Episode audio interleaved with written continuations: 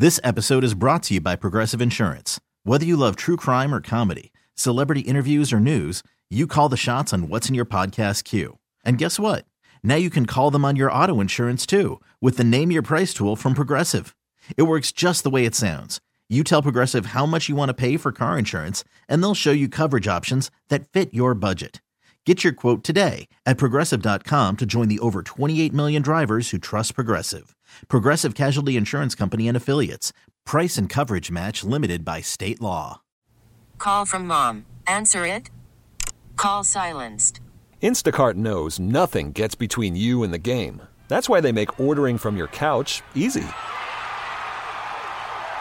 Stock up today and get all your groceries for the week delivered in as fast as 30 minutes without missing a minute of the game. You have 47 new voicemails. Download the app to get free delivery on your first three orders while supplies last. Minimum $10 per order. Additional terms apply.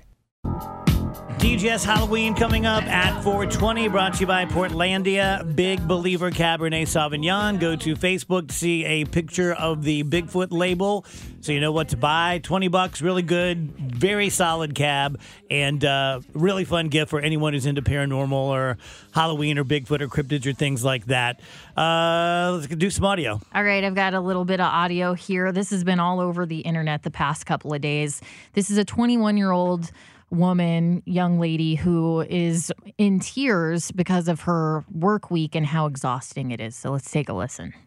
I know I'm probably just being so dramatic and annoying, but this is my first job, like my first nine to five job after college, and I'm in person and I'm commuting in the city, and it takes me forever to get there.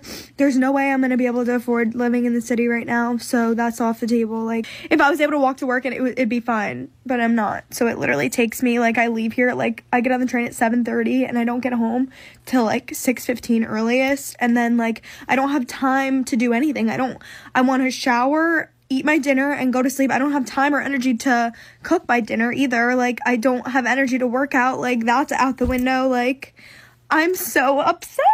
Oh my god. Nothing to do with my job at all, but just like the 9 to 5 schedule in general is crazy. Being in the office 9 to 5, like if it was remote, you get off at 5 and you're home and everything's fine, but like I'm not home. It takes me long to get home and like Uh oh. It's so interesting because I bet people my age go, Welcome to the real world.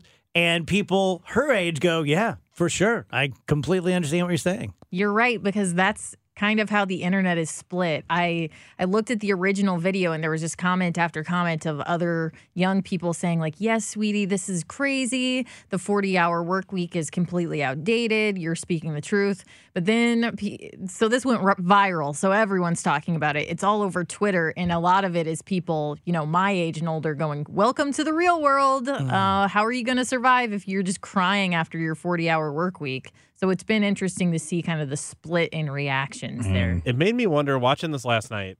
It made me wonder if when when Rach and I are like, you know, you guys' age in a little while, is it really is it going to be different? Will will the will the future generations rather than cuz you know, our, Rachel and I our generation, you know, we never looked at the 40-hour work week and thought like, you know, well, in Europe they only do 20 hours and they do 4 days a week and and you know, we need to have it more like that. Once we start getting like Gen Z lawmakers, I wonder if they it really will be like a different. Well, I can will tell you, get rid of the forty hour work. I can tell you, being 59, um, th- I don't remember ever, ever uh, questioning like the the five day work week. I mean, my first job, real win, was as an attorney, working way longer hours than that. Yeah. Uh, but I don't. I remember the first time, like on the radio show, when it was like someone suggests a four day work week. Ha ha.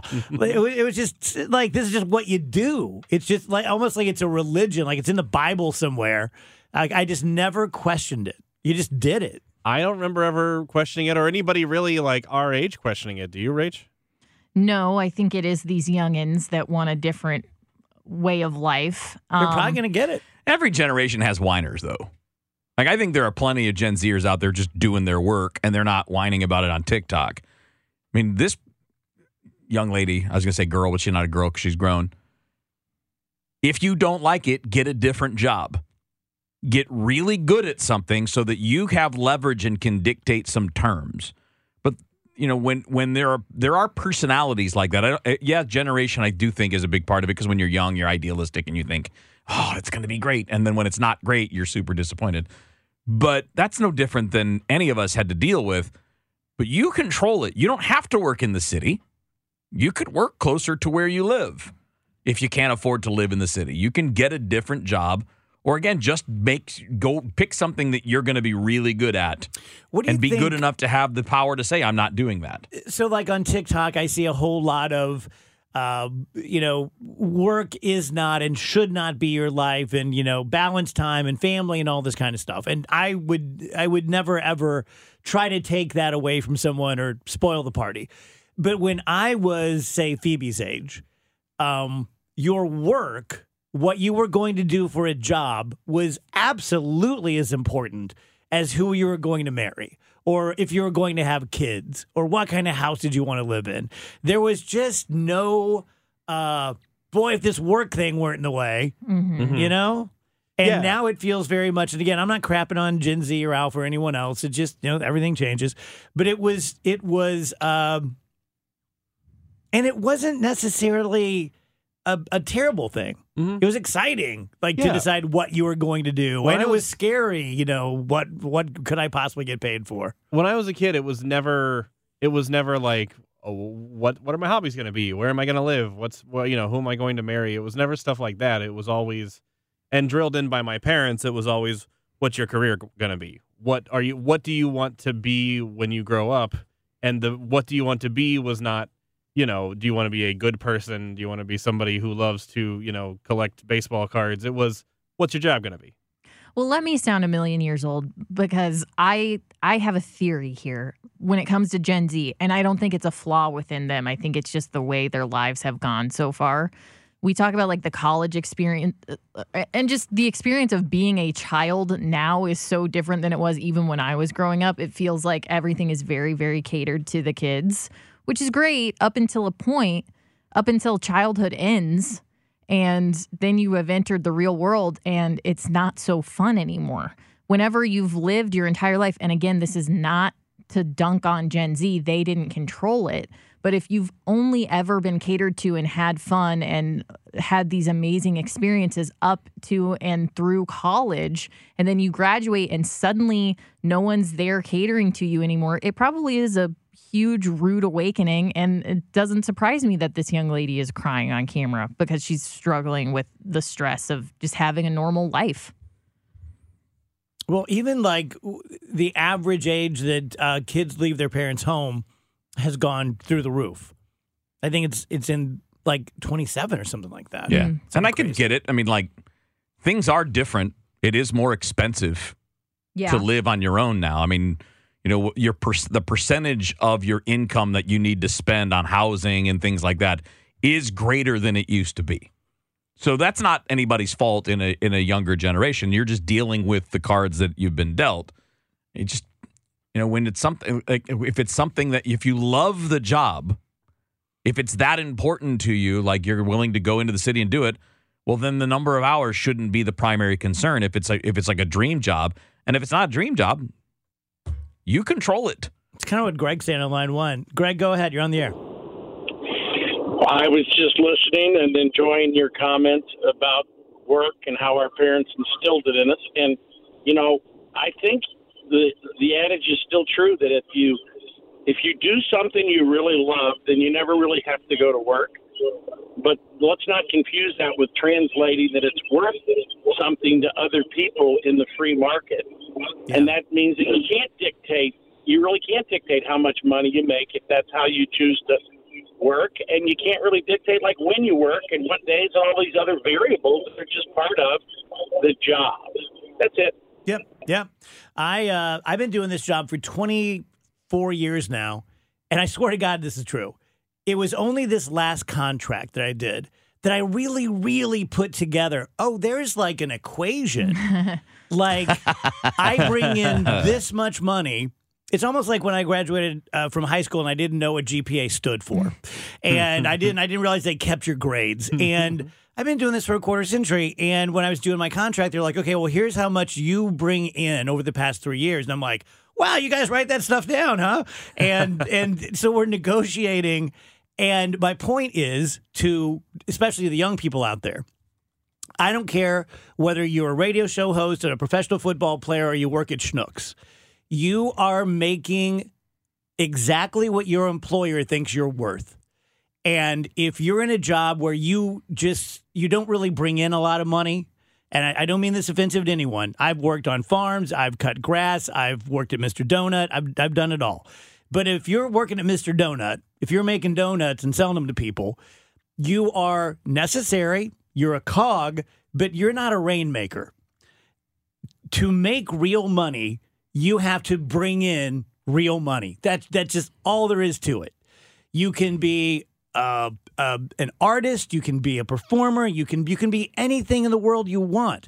But unless you're bringing money to someone or directly to yourself, you're not going to make a bunch of money. That's just the way it goes. I don't know anyone who makes a lot of money, and that's a different number for everyone, that doesn't bring in twice or three times that amount to their employer. Mm-hmm. Right? Yep. I mean, wheels like the sports guys. It's insane to us Yeah. normies that someone could cash checks for 20 million a year. But obviously, Mr. DeWitt or whoever it is feels like, well, that guy's going to make me more money than 20 million. Otherwise, they wouldn't do it. Yeah. That, that that's we can argue whether or not it should be that way, but that is our world. When we argue about whether or not teachers should make more, police officers, firefighters, soldiers, yeah, you know, I think we can all agree those are important jobs that quote would deserve money more than a baseball player or a musician or whatever. But we have set it up for how many what centuries, a couple centuries now that your your take home pay is going to be related to Yeah. what you make for your employer. What's your revenue you bring in? yeah. Good players put tickets in seats, and uh, tickets and seats bring in advertisers. Yeah, I mean, you know, when you talk about what the difference is, a ball player, an actor, whatever, they're not an, just an employee; they're also the product. That's right. Different setup. But there are jobs like like first responders and teachers and such that don't bring in revenue but are so critical. oh, they're the most. and I think we've made a bad decision in society that hey, we can pay these guys less because they don't bring in revenue. But if your ass is having a heart attack, guess what? That guy's Yeah. worth six figures Yeah. who brings you back to life. Yep. Welcome back, guys. DGS on KMOX. Happy Halloween season to you. So, what we're doing here, as uh, hopefully you know, is we are celebrating the Halloween season as we have every year in the DGS by sharing spooky listener stories. We have one coming up at the bottom of the hour each day. I will be telling you one of my spooky stories to start things off. So, this is one of my favorites, and uh, I promise you, promise you, promise you, promise you, there's no spice in this. There's no exaggeration in this. I can't tell you that what I experienced was paranormal, but I can tell you that what I experienced is what I experienced. So here you go.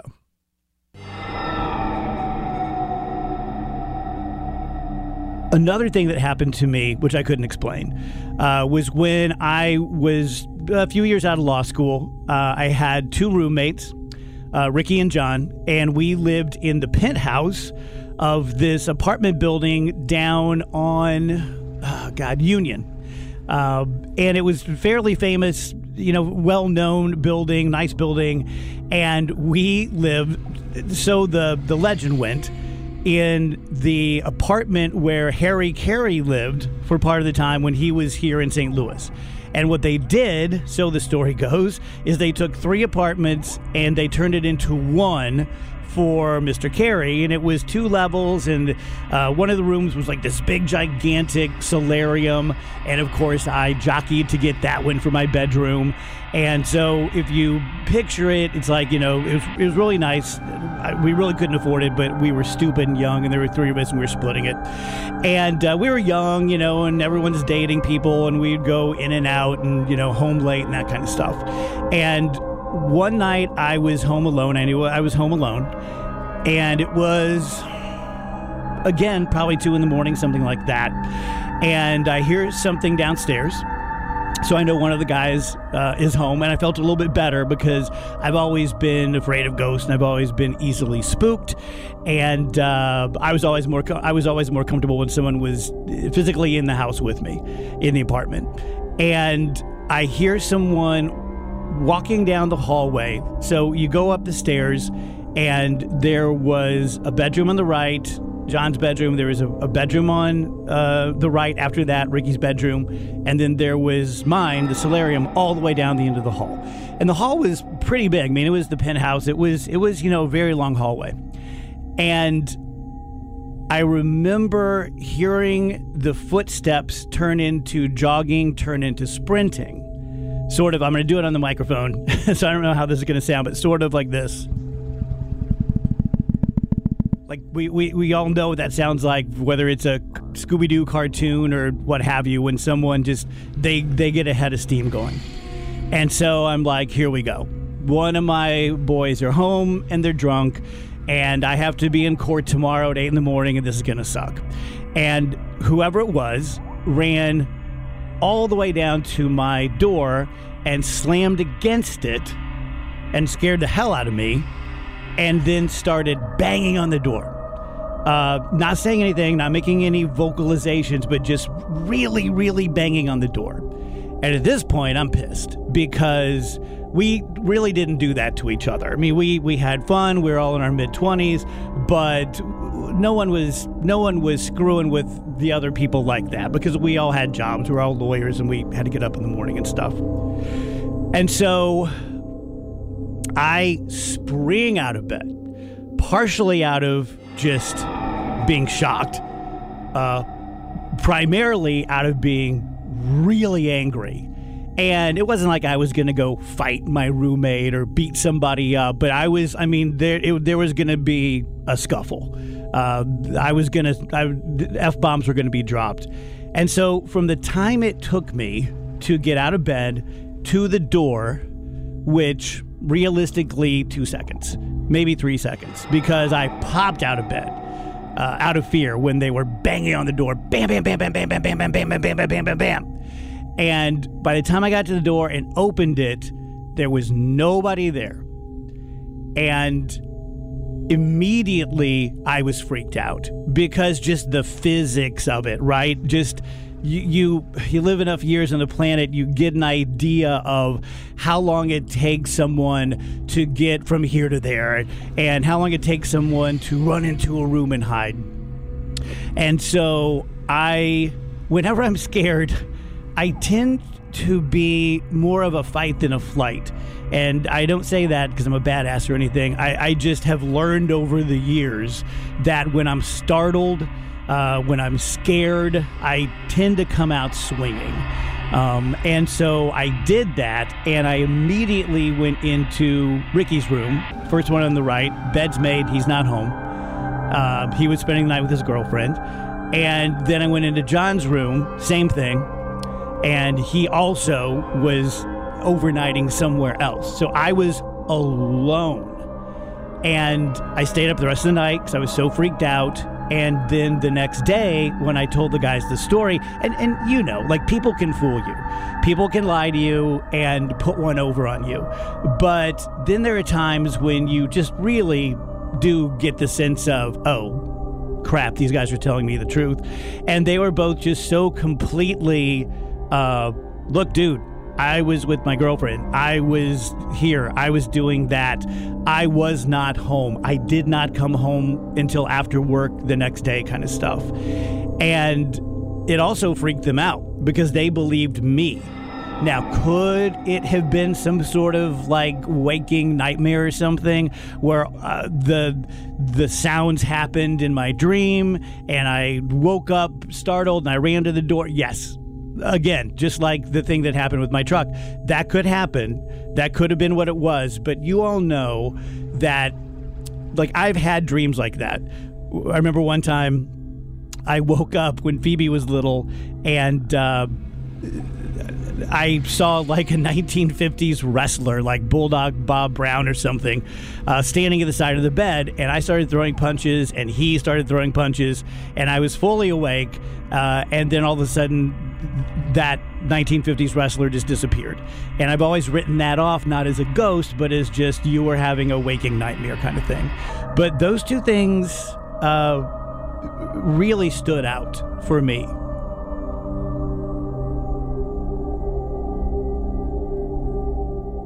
Welcome back, guys. Happy Halloween. We're about to present to you our spooky campfire story from listener Chris. This happened to him while he was in the service. It's a great story. Hope you enjoy it. We'll be doing one of these stories each day up until Halloween. Then on Halloween, I will tell a few stories and we will be presenting what we thought was probably the scariest story that you guys sent in. So here you go, Chris. Take it away. Happy Halloween, everybody. And remember, this is all brought to you by Portlandia Big Believer Cabernet Sauvignon. It's a really good wine, great price point. You can't miss it. It has a picture of my beloved Bigfoot on the front. So thank you to Lore Distributing and Portlandia Big Believer Cabernet Sauvignon. On with the show. I do have to preface this with I am a Halloween and paranormal junkie. Uh, kind of started with uh, my dad when I was a kid, uh, about 96, maybe sixth or seventh grade there. Uh, we built a coffin uh, that was big enough for me to fit in at the time, and, and I still have that coffin. That is our like our number one focal point for Halloween decoration. So uh, early on, got got uh, got that ingrained in my head and in my spirit, and, and just carried it on into my adulthood. Um, I was lucky enough to uh, to be uh, or selected to join the Air Force um, just post just barely post 9/11. Uh, and then sent down to Keesler Air Force Base uh, for my first duty station. Keesler Air Force Base is in Biloxi, Mississippi, uh, also the heart of hurricane zone, um, and an ancient Civil War story, Civil War ghosts. I mean, there's so much haunted history down there that it's it's, it's amazing. When I first joined uh, the Air Force, I was a civil engineer person, so I was actually a heavy equipment operator, backhoes and bulldozers, and uh, I really kind of fell in love with the fact that the civil engineering squadron there did an annual haunted house. And then Hurricane Katrina happened, which was, you know, obviously truly devastating and destroyed a lot. But looking on the brighter side of things, uh, for the Halloween side, uh, it opened up some buildings to us that we that were going to be destroyed uh, or, or, demolitions because they had some serious impact, uh, serious damage. Um, so I, I, started making uh, making contacts or working my contacts, talking to my friends in the in the facilities management offices and the uh, basically the folks who own the buildings on the base. Um, I, in 2000, it was either 2006 or 2007. Uh, I was lucky enough to land one of the oldest dormitories on the base. Uh, it was built in roughly 1967, uh, and it, it, held a large majority of the technical training students that would be coming to Keesler. Uh, so at the time, they were just bridging into the communications uh, training world. They were they were starting to figure out uh, the Air Force's place and where we would go to the future. Um, so it was a really really cool, really big uh, opportunity for for Keesler and for the the Biloxi area. So this building was built uh, to true 1967 standards. I mean, when you think of an old wartime barracks, uh, that's that's what it looked like. When we got the building, we were told uh, kind of an old story, right? Uh, there was a rumor mills flying around like crazy, like, oh, this place is haunted, and there's this that happened, that that happened. Uh, the iPhone didn't even come out for a couple months after we had this haunted house, right? So we couldn't immediately go and fact check this stuff. We're just like, yeah, whatever. We, we don't believe you. Uh, until one of the facility managers actually took us to the third floor of the west wing of this building, which is the wing that held uh, strictly males. Well, about halfway down this long corridor, there was nothing but two by fours and uh, a giant sheet of plywood. And so I asked the, the facility manager, I said, Well, what's going on over there? What happened over there? He's like, oh, I'm sure you've heard the rumors. Um, so, of course, you know, you start to get uh, inquisitive, and you're like, is this is this really about that? You know, those old folklore stories? Is this place haunted? Did somebody die up here? Um, and he introduced me to the the base historian. So the base historian had. Uh, a small a bit of information um, on what had happened in the facility, uh, and it, it, did turn out that there was uh, a young airman who sadly hung themselves in that wing. Um, there was no real information as to why they closed off the wing. Um, it, it, uh, so you naturally just start to assume that they closed it off because there there was an incident there. They wanted to just get past it and not have to have people ask questions about it. Um, but when you board something up, of course, it makes people ask questions.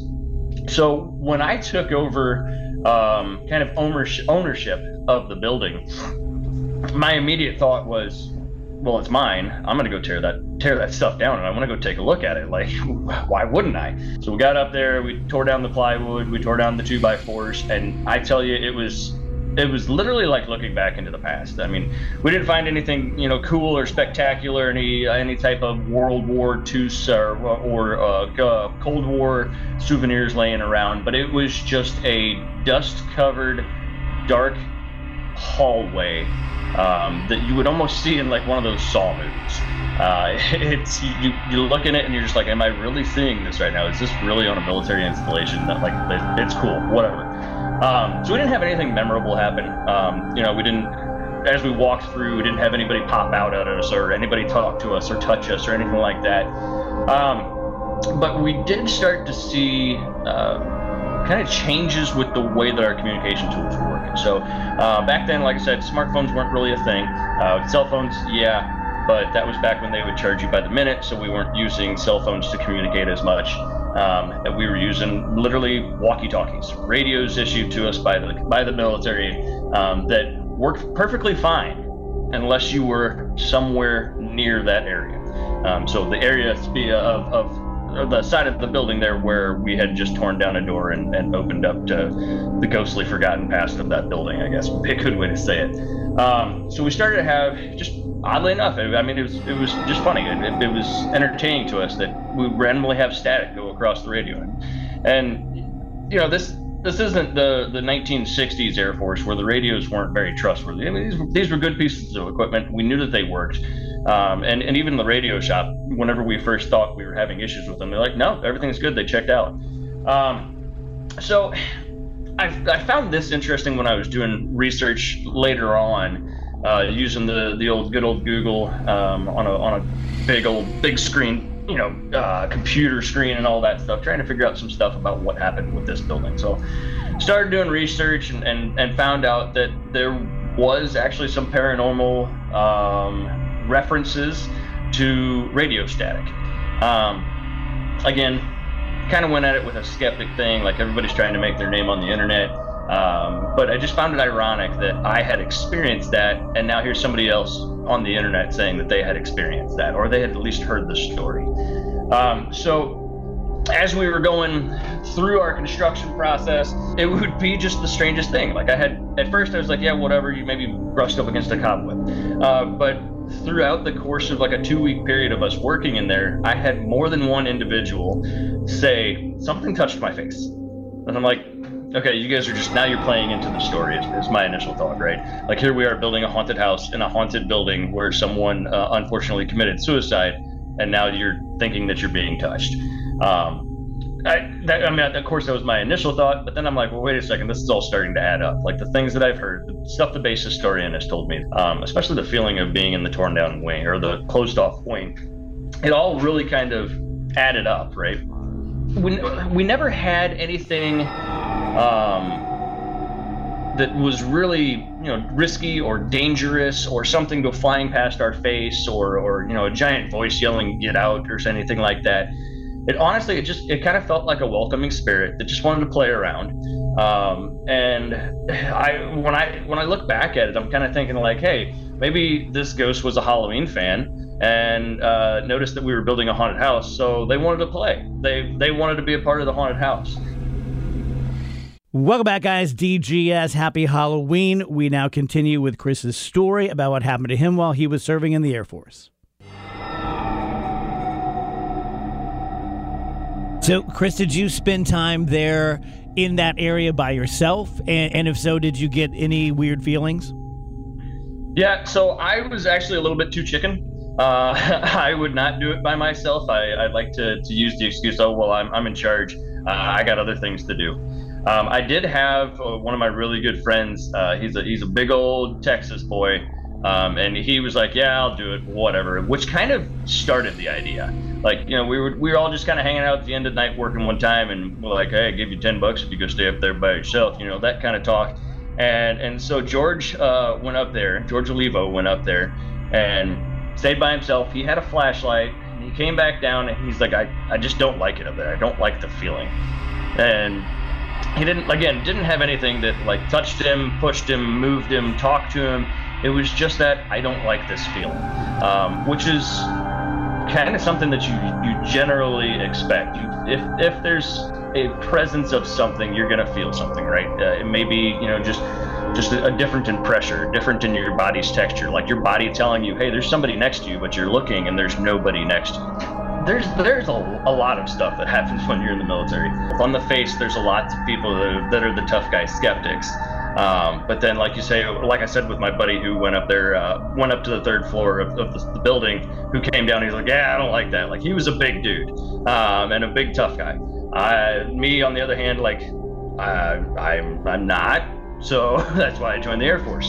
Um, but also, as far as like the um, like the superficial beliefs and stuff like that, you see a lot of heritage uh, because people are afraid that hey, like this whole perfect example. We had a fire truck on the base that was donated from 9/11. Um, it was a, a, fire truck that actually responded uh, post the event, so we're talking days after the event. But it had some um, some s- signage on it that was dedicated to the firefighters of that truck that responded to 9/11, and the firefighters on the base were they weren't they wouldn't take it down uh, because there there's a well-known fear in the fire department that if you take somebody else's stuff down that was dedicated to a person who lost their lives or, or an incident like that that something bad's going to happen. Um, same thing with fighter pilots. You you pay respect to uh, you know the previous pilot that had your plane. Um, you pay you pay respects to um, fighter squadrons or bomber squadrons that had shut down because of that nostalgia, and, and, and because people are hundred percent superstitious that if we don't if we don't pay respect to them, something bad is going to happen to us. And I've seen, you know, uh, going on throughout my adult adult years, I've, I've seen many things, gone on many haunted tours, done haunted Alton, um, been to the Zak Bagans Haunted Museum out there in Las Vegas. I've done many of those things just to gain an understanding of, of uh, what is this stuff. Because I am a believer. I, I, I do believe um, that there are maybe entities or spirits that, that do remain behind, uh, whether it be for a short time or a long time. Um, maybe there's unfinished business or just, a, like I said, a remaining connection. Um, one of the things that I found really interesting about the the Alton stories is those uh, the granite stones um, that, that, were used to make the old prison, and that those stones are known to trap energy and to, to harbor energy, and and it made me wonder what the building uh, at Keesler was actually made out of, and uh, obviously I couldn't find out because it was torn down, but. Um, just looking back at the whole experience at Keesler, how many people had gone through there?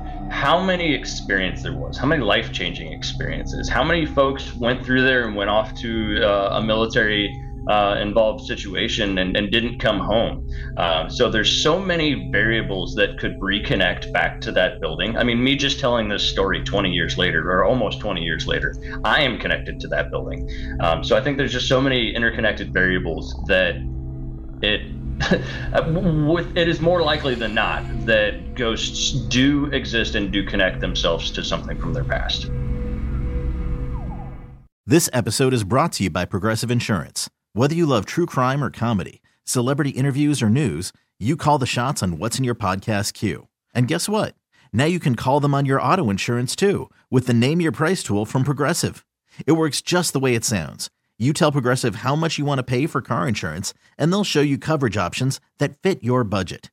Get your quote today at progressive.com to join the over 28 million drivers who trust Progressive. Progressive Casualty Insurance Company and Affiliates. Price and coverage match limited by state law. We really need new phones. T Mobile will cover the cost of four amazing new iPhone 15s, and each line is only $25 a month. New iPhone 15s? Only at T Mobile get four iPhone 15s on us and four lines for 25 bucks per line per month with eligible trade in when you switch.